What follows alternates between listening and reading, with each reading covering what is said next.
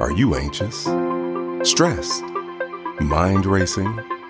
Do you have trouble sleeping? Are you looking for healthy ways to cope? Join Spiwe Jefferson, certified mindfulness practitioner and lawyer, and learn to apply mindfulness meditation to the challenges of everyday life. Harness the power of mindfulness meditation to live and work to your highest and best purpose, starting with just five minutes a day. Hello there, and welcome to Mindful in Five, where we learn how to apply mindfulness meditation to the challenges of everyday life for people with no time. My name is Spiwe Jefferson, and today we are unpacking strategy number two of the uh, Mindful in Five Jedi Mind Trick series. Tricks you can play on your body and your mind to transform your life for the better, however you define better.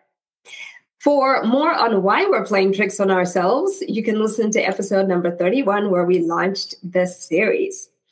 A common New Year resolution for many people is to lose weight. Uh, many people try to do this by buying a, maybe a shiny new gym membership and killing themselves a time or two, or maybe even three. By the end of January, most of these folks have stopped going to the gym and they're maybe back on the couch. But according to numerous studies, effective weight loss follows the 80 20 rule. 80% of your weight loss will come from your diet and only 20% will come from working out. Ah!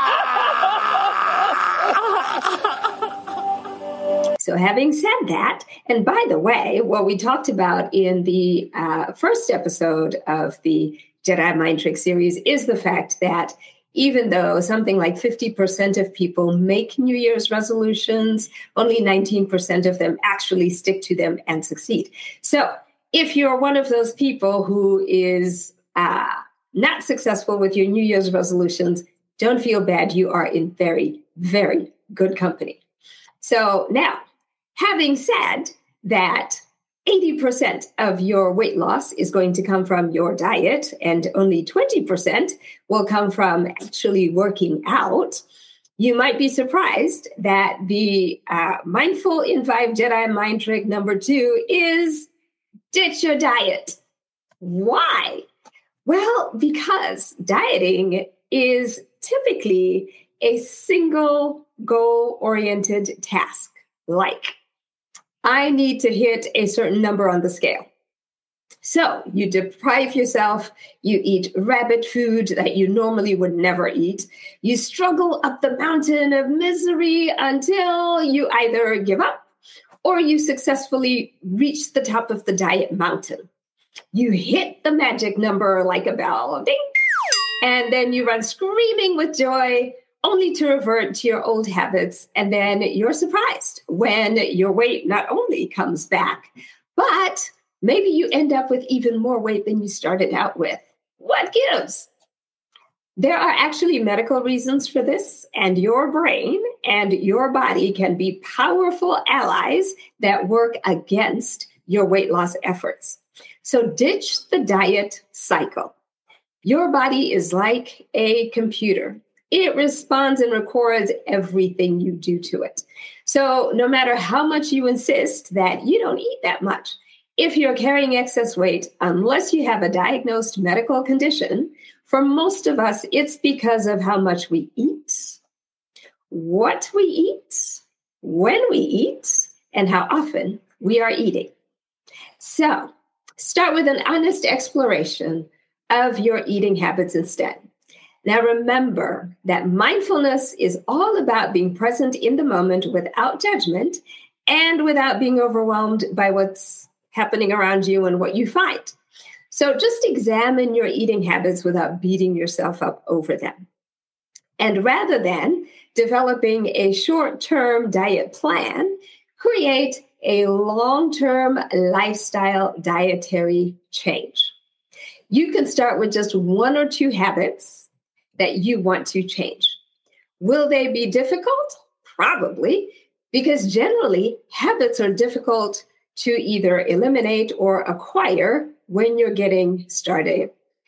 However, over time, according to Jefferson Bethke in his book, To Hell with the Hustle, daily habits evolve into micro rituals, which we do daily without really thinking about it. And that's what you want to do with your daily habits that you're trying to create. You want to incorporate them into your lifestyle in such a way that after a while, you just do it without even thinking about it.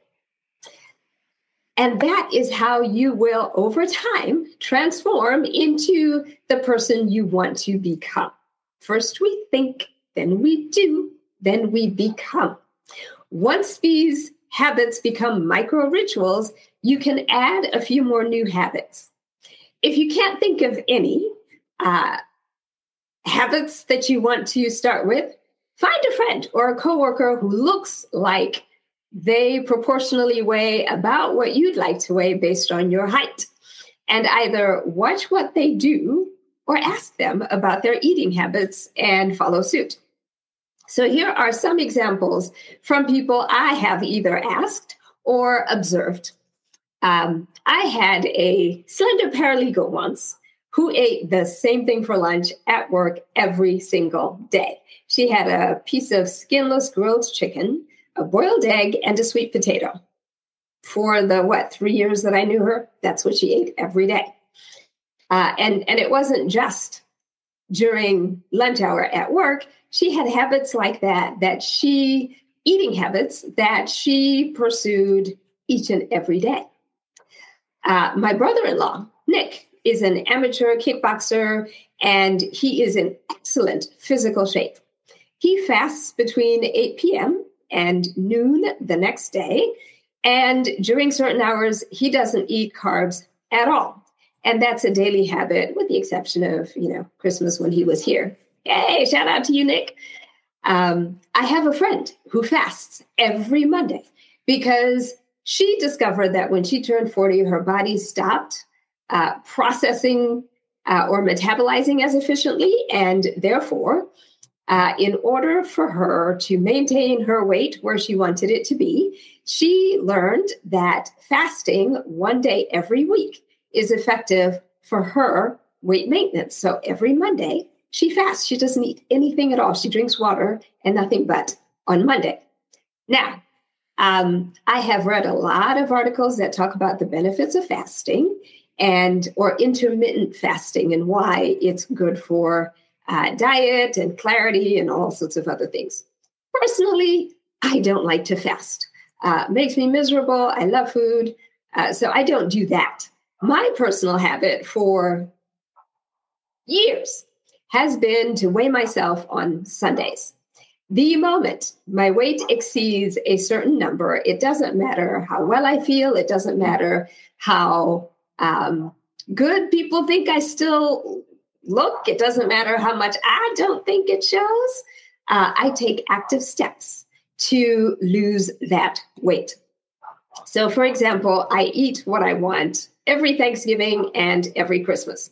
And I have been losing the same three to five pounds every single January for years. I have used the Atkins diet. Weight Watchers, Nutrisystem, Slim Fast, the Lemonade Diet, and let me tell you, they all work. I have been doing this since I lost my first 25 pounds in college decades ago. And as a result, my weight is in the same range today as it was when I graduated from college. I'm not lucky. I'm not thin by American medical standards. I have simply cultivated habits and micro rituals that work for me. My goal is not to be thin, but to be at a weight where I feel my most healthy and where I feel well. So, to recap, your New Year Jedi mind trick number two is ditch your diet. If you weigh more than you would like, don't beat yourself up or envy other people. There are people who can eat whatever they want and they don't gain weight, but they are in the minority. Most people who are in shape work at it on a daily basis over years. Um, and what that means is you can too. Just start by making one healthy change and then add on to it with the goal not of short term weight loss, but long term healthy transformation. Transformation may not come this year, but with consistency, commitment, and practice, you can overcome and replace deep rooted, unwanted physical mental habits. If you have the Mindful in Five book, take a look at Practice Chapter 11. If you've enjoyed this episode, rate it and share it with someone who could use this strategy. Check out the recommended chapter in the Mindful in Five book and use those five day, five minute meditations to help you along your journey. If you don't have the book, you can pick up an unsigned copy at Amazon.com. It's called Mindful in Five. Or you can pick up a signed copy at spiwejefferson.com slash store. Rate this episode and share it with someone who could use this strategy. Until next time, this is Spiwe saying, be mindful and be well. Thank you for listening to Mindful in Five. If you enjoyed it, follow and rate it on your favorite podcast platform or on trustpilot.com. Get your copy of the book Mindful in Five from Amazon.com or mindfulin5.com today. Visit mindfulin5.com to download sample chapters of the book watch videos, connect with the Mindful in 5 community on social media, and more. Until next time, be mindful and be well.